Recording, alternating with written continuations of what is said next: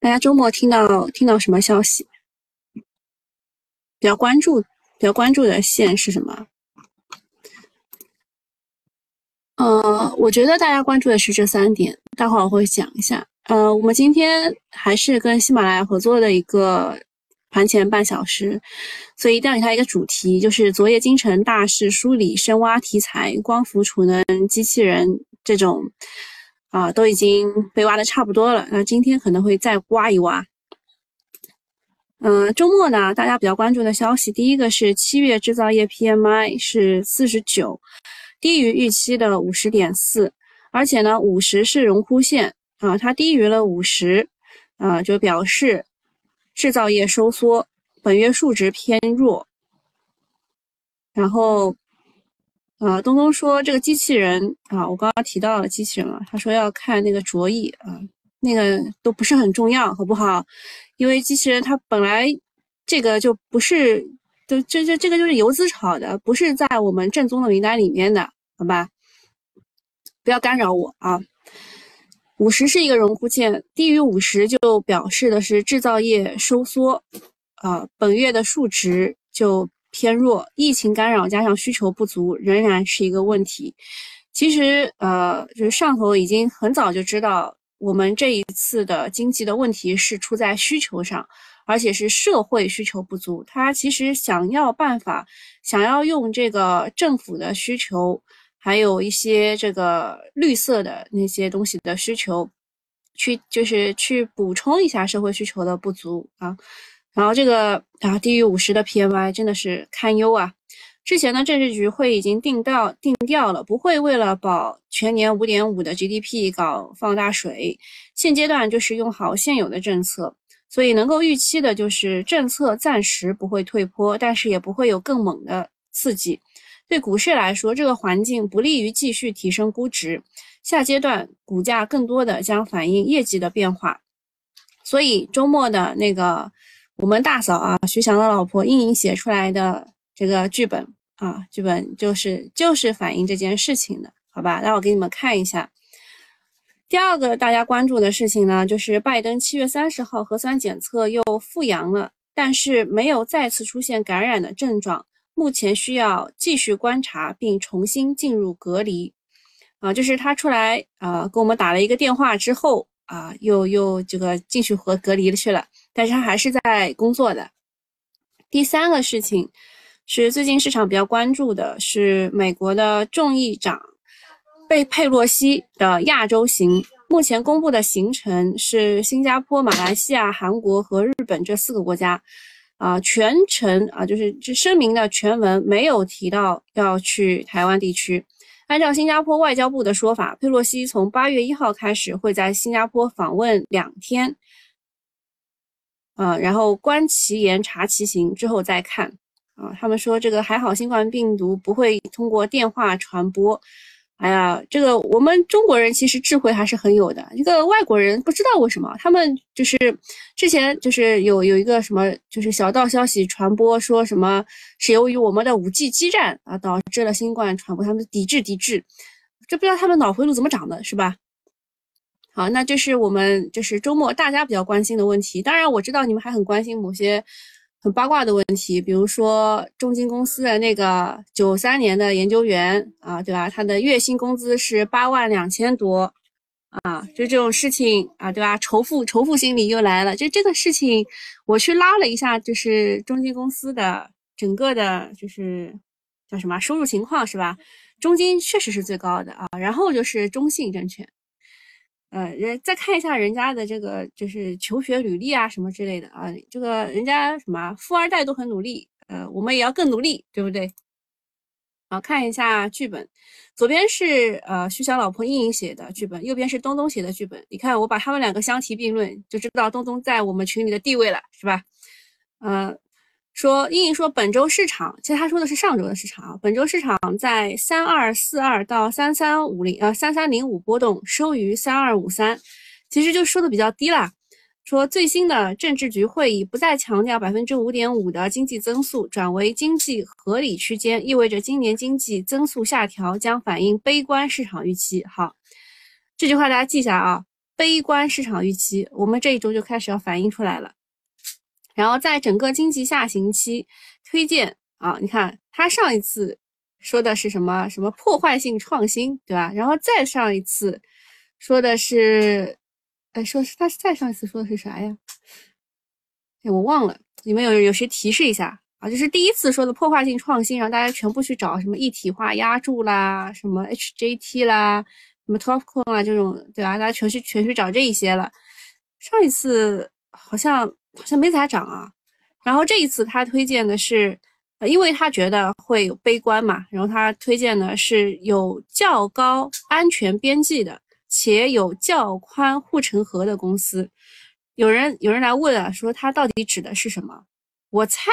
啊，我猜大概是白马股吧，啊，然后风险是美国的央行超预期加息，嗯，下一次的加息是在九月份啊，下一次加息是在九月份，大概是七十五个基点。那如果它再加七十五个基点的话呢，大概就到它全年的目标了，就是后面那次还加不加啊？这个就打问号。说美国央行的超预期加息，其实它不应该说美央行。对吧？美国没有央行啊，应该就是 IMF 哦，不是 IMF，也不是 IMF，这是是谁来着啊？For 那个那个美国叫什么来着？他他们那个叫，哎呀，美国的那个央行他们叫什么来着？一下子忘了啊啊，美联储啊，对，美联储。然后说引发国内货币政策的收紧啊，你们你们都很厉害啊，我早上起来这个脑子不太清醒。主要是我这一周又是晚班啊，所以早上起来会会有一点点晕。好，下面我们看一下东东写的剧本。小云问下周怎么看啊？东东说等跌啊。小云问第一支撑在哪儿啊？东东说等大跌几天再说吧。啊，小云说哦哦哦。然后东东还提示大家，跌的时候可以选择业绩线的超跌股票是机会。你看他们两个不谋而合啊，都都是。就是要有较高边际的，且较宽护城河。这边是说要找业绩好的，对吧？不要试图买冲关的股票啊，就是我们说的三突嘛啊，最后一突有可能不成功嘛。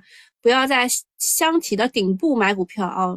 箱体的简简单介绍一下啊，其实就是一个框啊，一个框，然后股价呢就在这个框里面运行，对吧？那你在这个位置买股票，万一它跌下来，你不是很受伤吗？万一它又跌破了箱体，那不就是啊，不就是啊，肉都没有了吗？对吧？反正大家记住一点，就是这一周的市场可能不太好啊，这一周的市场可能不太好。呃，我们就首先看大盘能不能企稳，就是先跌一下，跌一下以后看大盘能不能企稳。上周比较狗血的是盘面比较分裂啊，应该是分裂达到极致了吧？中证一千还是很好的，但是大票跌成狗，同样分裂。的这个格局不会持续太久啊！大盘如果这边不能企稳，所有的股票都会被带到沟里啊！不仅仅是这个大票，嗯，这个中证一千也会被带到沟里。那我们今天的盘面很简单，首先是看大盘能不能企稳。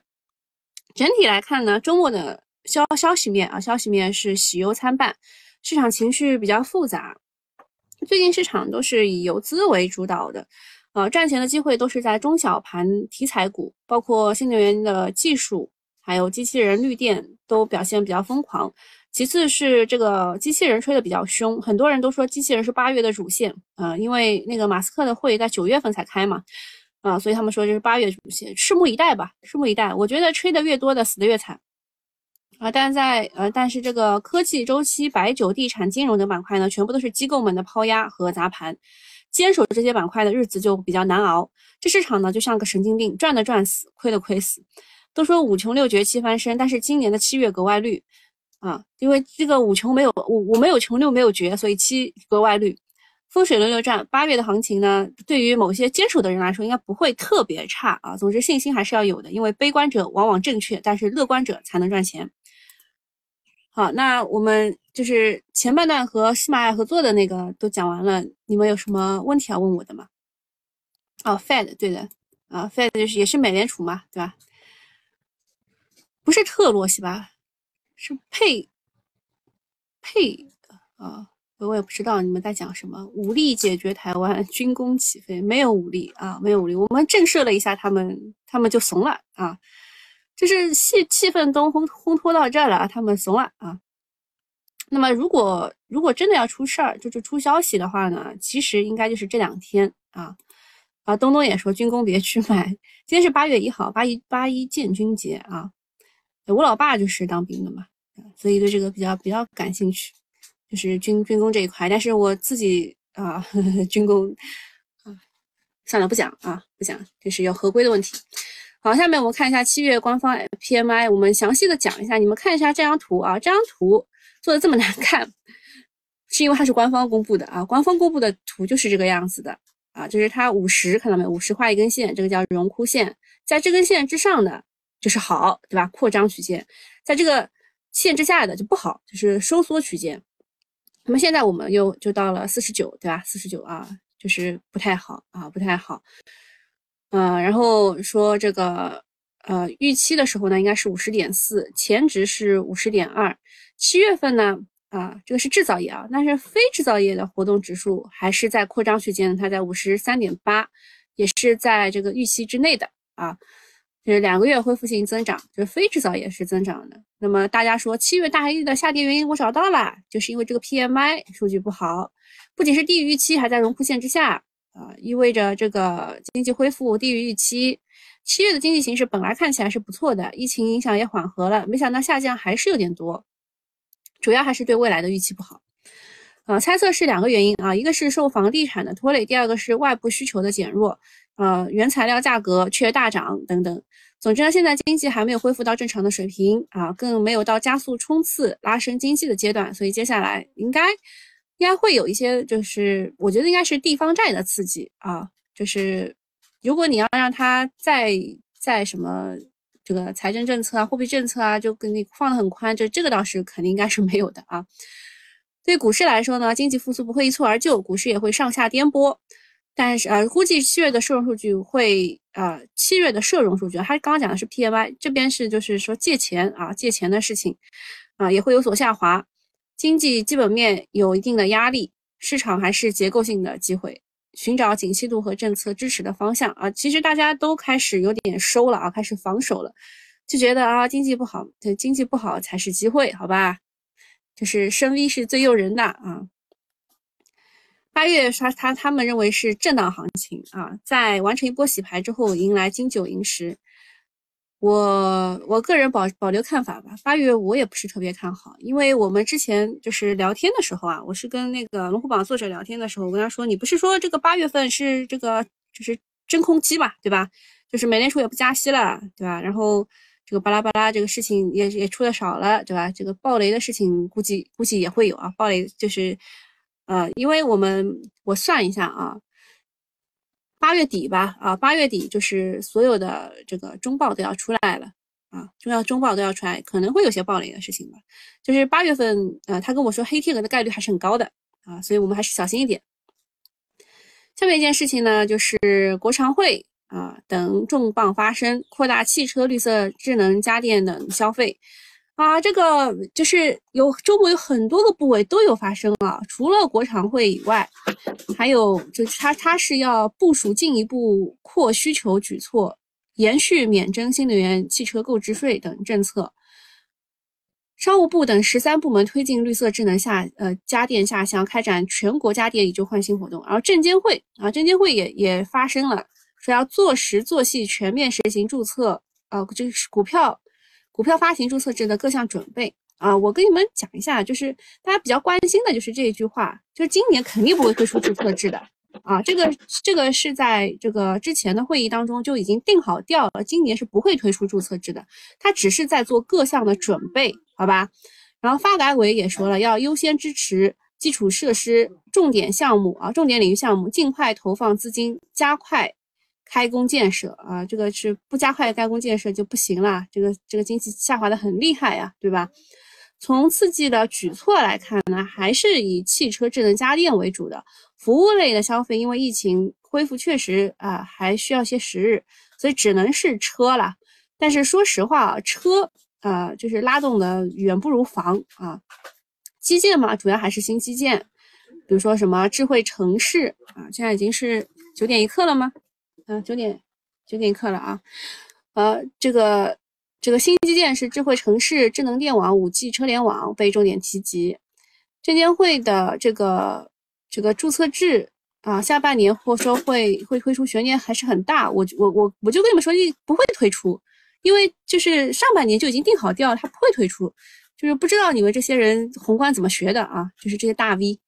此外呢，还提到了股市平稳发展、新股合理常态化，没啥大的创新。总之就是这么多的部门喊话，对市场带来正反馈。周五这根中阴线之后呢，市场情绪啊，这后面都不是我说的，呃，我我不认同，好吧。下一件事情是这个证监会的副主席方星海在二零二二年青岛中国财富论坛上说的话。他当中提到了一句话，说要，呃，把，啊，说什么私募证券基金要把更多居民储蓄吸引到证券市场中，为市场稳定发展做贡献。我印象当中啊，应该这个是村里第一次这么说，就是私募先行，到到底是个什么意思，对吧？过去的二十年，除了两三次的大牛市期间。A 股其实一直都是被嫌弃的，大家认为这个 A 股就是赌博，对吧？在 A 股里面玩的人都是赌博，对吧？毒性很强。其实其实不是的啊，就是之前大家为什么嫌弃它？因为就是买房是最重要的啊，在股票里面赚了钱也要去买房，对吧？攒钱也要买房，基本上没有什么人炒股，特别是股市不好的时候。不过今年呢，这个楼市这个蓄水池裂了啊，就是大家急需新的地方去蓄水，否则热泉会。乱窜会推高通胀嘛？另外，居民的储蓄也要有个出路，不能干等着贬值。现阶段呢，把股市搞起来确实好处很多，既不会推高房价，又能让企业融资，股民还能赚钱，这是一举三得。但是要想让呃这个参与方多赢，市场必须要慢牛，而且是长期的慢牛才行，就跟那个美股差不多啊。总之，方星海这个讲话是利好市场的资金面的。就是就是这个大概五年前就开始说了吧，居民的储蓄肯定要流入股市，这是中长线的趋势。但是之前是通过什么？是通过基金流入股市的啊。那么这一次呢，是想要通过私募去流入股市啊。就是之前割小韭菜，现在割大韭菜，总感觉是差不多的啊。因为私募它的要求就是要有一百一百万嘛，一百万才能开始接你这个活啊。呃，方星海也说了啊，还说了要还呃将加强资本市场国际合作，确保境外上市退出渠道通畅。这个其实是跟那个就是阿里巴巴那个中概股的那个事情是有关的。中概这两年其实很惨啊，很多出去上不了市，退退不出啊，人家就自然就不投啊啊，人家人家这个一级市场退不出，他他就不会投你啊。现在算是给了一些定心丸吧，方星海的讲话。啊，其实还是以比较高的层次上来说的，跟我们这个二级市场没有什么大关系。央视啊，央视财经文章指出，工信部最新的数据显示，我国的算力产业规模增长迅速，近五年平均增速超过百分之三十，算力总规模位居是全球的第二。随着产业的快速发展，对上游服务器芯片等设施硬件设施的需求也持续增加。研究机构数据显示，目前我国算力关联产业规模已经达到了八万亿美元。哎，我得到的这个数据好像是算力这一块应该是一点五万亿美元吧？啊，然后，嗯，九点二十，九点二十说万德全 A 跌了百分之零点零八，跌的不多啊。呃，周末首届算力大会召开，好像是在青海召开，我忘了是青岛还是青海，忘了。就是算力大会呢，各方都在吹捧，央视财经也是发文力挺。工信部副部长说，这个算力已经成为继呃热力、电力之后的关键生产力，就是一锤定音的说法啦。算力相关题材涉及很广，就是泛科技加上数字经济，包括了东数西算、数据中心。呃，看一下，呃。央行是开展了二十亿元七天基金回购，上周五也是二十亿啊，现在就已经从三十亿变成二十亿了，越来越抠了啊。呃，那个数字经济当中啊，有呃就是泛科技加数字经济当中有这个东数西算、数据中心、云计算、五 G、高端芯片等等这些板块，最近也是反弹了一些，只不过是底部的反抽，并没有形成一个向上的趋势。数字经济啊，其实是不缺乏政策支持的，但是一直以来就很难去接棒新能源，成为市场的主线。主要是这个赛道的股票个股业绩兑现逻辑很复杂，门道太多，不能像新能源那样简单明了。简单来说就是让人看不懂。而且呢，数字经济没有类似像宁德啊、比亚迪这种龙头去树标杆，大资金就进不来，只能说是一堆游资炒题材，这样肯定就是走不出板块的行情了。一句话，啥时候五 G、元宇宙、云计算、数字数数字货币有千亿的龙头崛起啊，比如说就比如说这个中国移动啊，它去创个新高啊，估计就能够带动板块继续涨。下一件事情呢，是周末大家也传的很厉害的，就是呃。这个国家集成电路基金总公司总经理啊，这个丁文武接受审查的调查，之前不是有这个肖亚庆嘛，然后工信工信部这个部长啊，这个肖亚庆，然后现在就是这个国就是我们叫叫大基金啊，大基金的总裁丁文武被查，然后还有紫光集团的前董事赵伟国被带走，以及大基金的原总裁陆军被查。然后大基金的深圳子基金的合伙人王文忠被查，这几件事情呢，就引发了业界的震动。这帮硕鼠给国家造成了巨大的浪费，还影响了芯片研究进度，令人痛心。国家大基金投资，呃，这个投资基金已经成立了八年，两期规模超过三千亿，可以说是举全国之力造芯。但是这么多年，半导体卡脖子的问题依然严重。今年上半年，我国的集成电路的进口还是在一点三五万亿。就之前我们没有搞这件事情的时候，也是一点四万亿啊。现在我们进口还是在一点三五万亿，超过原油成为第一进口商品。国家砸这么多钱，究竟有几个是能打的？就现在就是有好多好多这个之前一期投的这个半导体的公司，我看着其实还不错，但是就狂跌，就一直在跌。倒是一些这个。新发的次新股就就被就被炒上去啊，反正就是全民造星太狂热了，不管阿猫阿狗都来参与这个为国争光的行业。那么现在开始进入退潮期，退潮之后才知道谁在裸泳，那这完全不是一件坏啊，这就这不完全是一件坏事。等真正自己能够靠自己能力杀杀出来的巨头，最终一定会回会到这个国际市场跟欧美巨头去对决。现在的半导体在走前几年光伏和新能源车的老路。啊，之前我们这个光伏和新能源车也是靠大规模的注资和补贴，然后一堆的这个骗补和套利的人 出来，然后就进入低潮期嘛。但是沉寂几年之后呢，真正的龙头就出来了，现在我们成为了世界第一。所以呢，对国产半导体还是要有信心的。但是从投资的角度来说，现在抄底科技家呢胜算不大。啊，半导体反腐进行时，股价会受到压制，接下来是要继续消化利空的。给大家看张图啊，这是网上的一张截图。左边开始是紫光集团联席总裁啊，还没被抓吧？第二个是华兴投资总裁陆军啊，这个是这个是国家大基金的原原什么？呃，原总裁啊，这是陆军也被查了。然后紫光集团总就也是原总裁吧，赵伟国啊也被抓走了。然后这个是呃。国家集成电路丁文武啊，然后后面是张亚东和七连，这俩这俩还没被查吧？反正原本是让他们来弯道超车解决卡脖子问题的，现在超车奇迹没有见到啊，他们一个个都翻了车，令人唏嘘。下一个事情还是跟猴痘有关，猴痘啊，其实在国外发展的比较厉害啊，国外这个男男的性行为真的是可以稍微克制一下吧啊。然后 A 股的猴痘概念其实。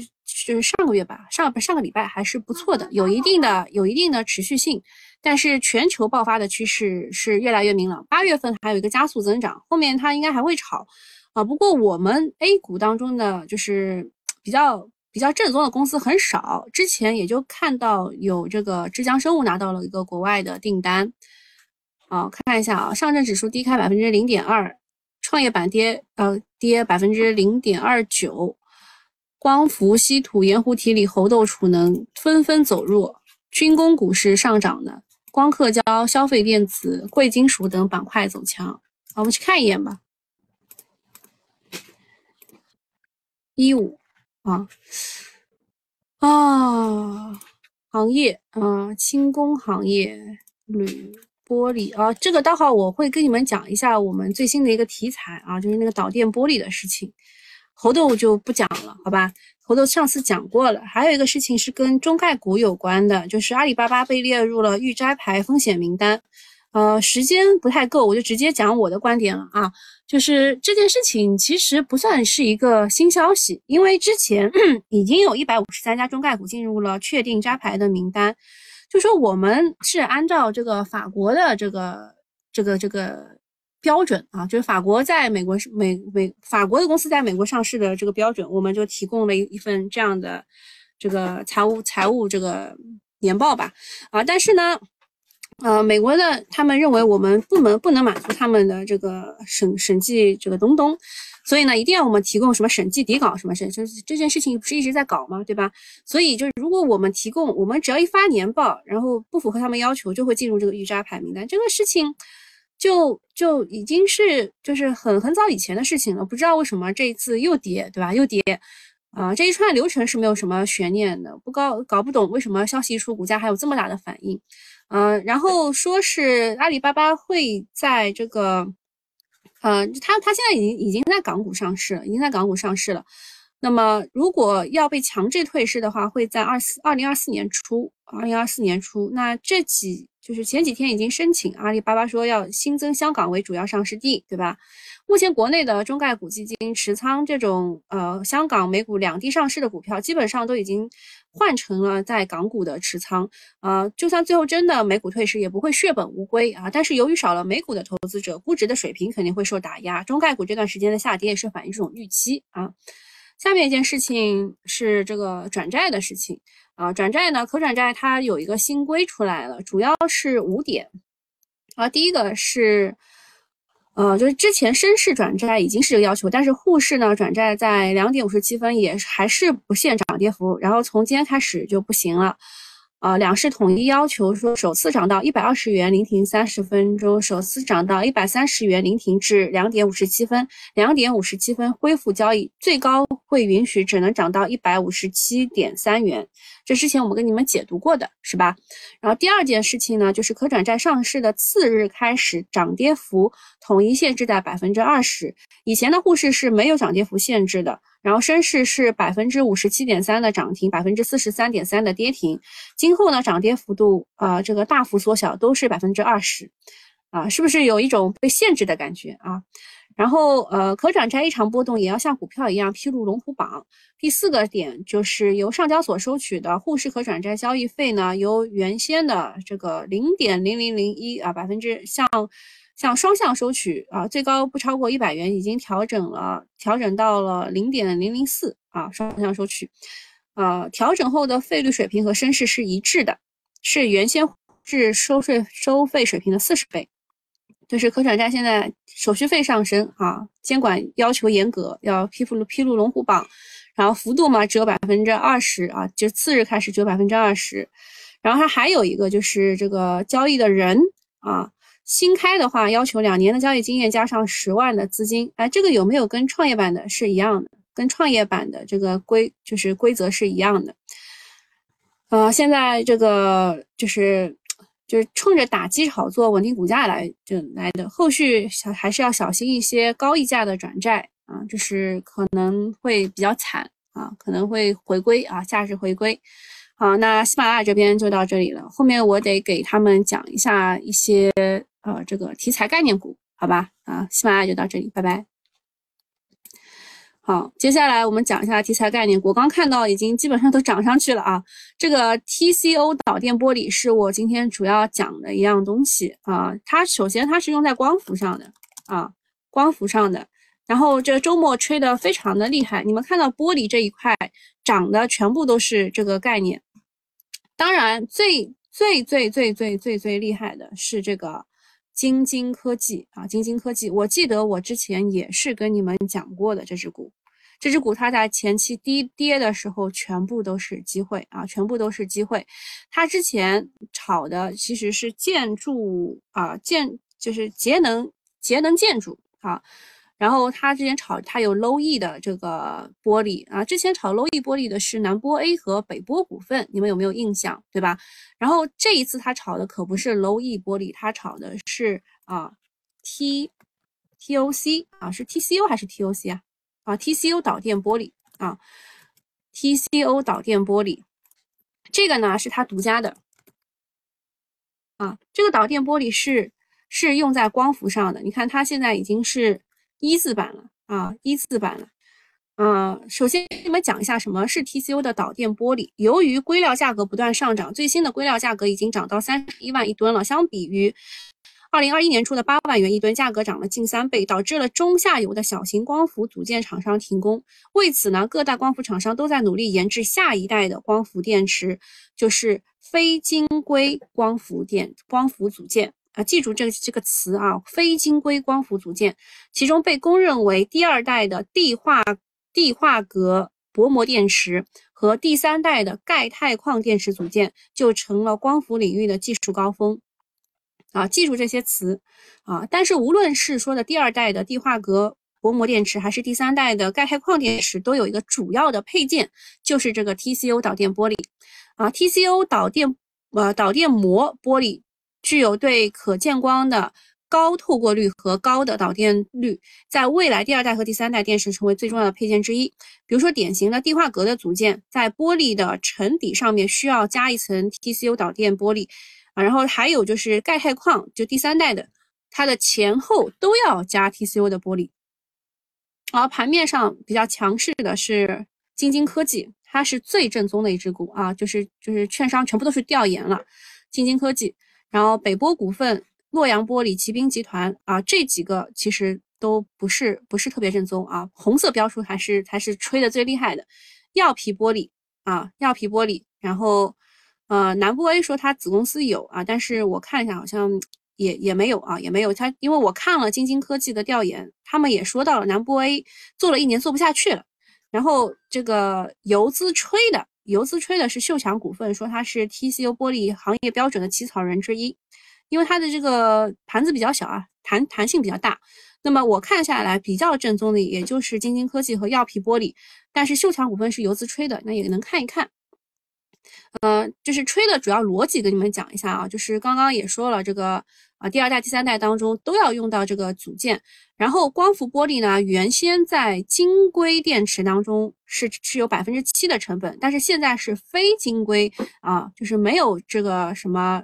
就是之前的那个什么伊瓦、银江、背板、汉代接线盒这些零部件了，它第三代都不需要了。然后它的非晶硅的时候呢，它的光伏玻璃的成本直接会飙升到百分之三十二啊，百分百分之三十二。然后呃，除了国内刚投产的晶晶科技之外，晶晶科技是国内刚投产的，记住啊，它是最正宗的。然后呃，全国。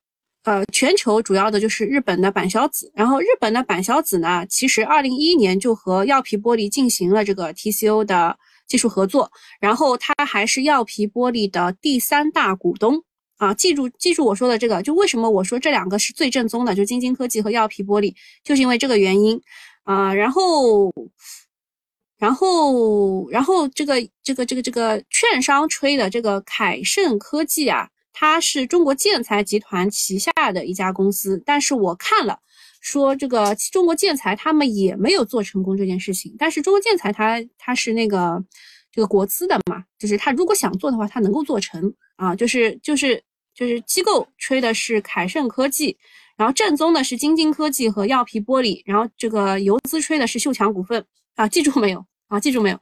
我们去看一下现在市场的表现，正宗的对吧？晶晶科技。药皮玻璃全部一字涨停的，然后北玻的话，其实它它没有啊，它没有。然后秀强的话是游资吹的啊，游资就给你来了个高开低走，然后这个也也是没有的，对吧？这些其实都是没有的啊，这些都是没有做成功的。然后凯盛的话是这个券商吹的，其实它是中建材旗下，但它也没有的，它也是没有的。那么就是市场资金还是比较认可。就是比较正宗的那两个，对吧？呃，我我要不给你们看一下，就是我看的这这个调研的东西，你们就会懂了啊，你们就会懂了。就是，嗯，说中建材也是有浮法的产能，他们切入这个市场容易吗？其实就是不容易啊，不容易。即使同一家公司不同产线，这个工艺也是不一样的。晶晶科技是从零九年到二二年这几十几年。最终做出了这个 TCO 的这个玻璃，所以是不容易的。然后他还问了问了一些问题啊，就是说这个南玻南玻是不是也做过尝试对吧？然后他说投资比较大，产品没有达到预期，是放弃了的，所以南波是没有整个产品的。然后还有他问了，就是问了这个，哎，这个成都中建材啊，成都中建材，他说是他们他们的，他们也在这个供货啊。然后后面后面说骑兵骑兵集团啊，骑兵集团说是跟我们是一样的 TOC 吗？啊 TCO 吗？他说不是的，他们零九年做过一段时间给非晶硅电池做的，但是做了一不到一年就停了。所以就是你看一下，就是市场的反应啊，反应说你看这个成都的中建材下面的建材公司，它其实提到的就是我刚刚说的这一家，对吧？凯盛科技也是的，他是说。啊，前几年尝试过没有成功，要做的话需要一段时间，不是一两年就就能够成功的，对吧？所以就是就是怎么怎么吹嘛，怎么吹嘛，对吧？药皮的话居然打开了啊，居然打开了。好，这个是就是第一点，就是我说的就是深挖啊，深挖，一个是 TCO 的导电玻璃，第二个是铂呃铝箔制造，铝箔制造的核心备用那个商。啊，我们之前讲过 PET 铝箔的，对吧？啊，PET 铜箔的，当时是啊讲了这几只股，我我印象当中，我一讲它涨百分之十四啊，印象当中就是在这一天讲的啊，一讲啪涨百分之十四，我也是没有想到啊。嗯，然后我们再讲一下铝箔的事情，就是铝箔和铜箔啊，其实它是这个电池当中极流体的一个一个东西啊。极流体是活性物质的载体，又是工作时产生电流汇聚的这个导体。那么不同于铜箔重资产，铝箔是呃资产比较轻的啊，比较轻的，仅高于电解液。那么参照我们之前炒这个锂电池光伏这种路径的话。啊，A 股当中如果能够去找到能够提供铝材加工设备的企业是很少的。然后啊，这家这家这个券商推荐的是低位的博亚精工。啊，这个就是小作文啊，小作文的成功几率是百分之五十，好吧？我讲的晚了一点啊，它突然间拉上去了，这个我也是我没有想到的啊，就是这家这家小作文讲的是这个博亚精工。啊，然后说这个电池箔，呃，电池箔是二零二一年啊铝箔应用增长最快的一个细分领域，产量同比增长百分之一百。然后博亚精工呢，它是生产的板带成型加工设备，比如说圆盘剪、拉角机，是生产电池箔冷轧推呃阶段广泛应用的核心装备。目前是已经成为了国内电池铝箔重要的生产。商包括了像明泰铝业、南山铝业、云铝股份，都是由它来做设备提供商的。相呃相关可比公司是泰尔股份和华晨装备啊。这个博亚精工是小作文当中提到的一家公司，它的 PE 仅仅只有二十五倍啊。这个是小作文提的公司，我先告诉你们，就是喜忧参半啊。这个成功率只有百分之五十，你们自己考虑好吧。那今天啊，我的我的分享大概就到这里了啊，我们其他的群里见，好吧？还有什么要跟我聊的？啊，是在青岛有一个算力，对吧？好像都是在吹这个机器人减速器，我们在群里昨天是发过的呀，对吧？这个特斯拉机器人啊，我给它的定义就是特斯拉机器人。呃，我昨天看到的那个消息是，这个有有这个券商啊吹说，这个机器人当中用到的稀土材料也很多啊，所以这稀土材料我给加上了。嗯，我我个人还是得看一看吧，还是得看一看。我觉得减速器现在吹的太高了。昨天是在群里发了一个，昨天在群里已经给大家发过那个图片了啊，图片大家自己去找一下，好吧？好，今天就到这里，拜拜。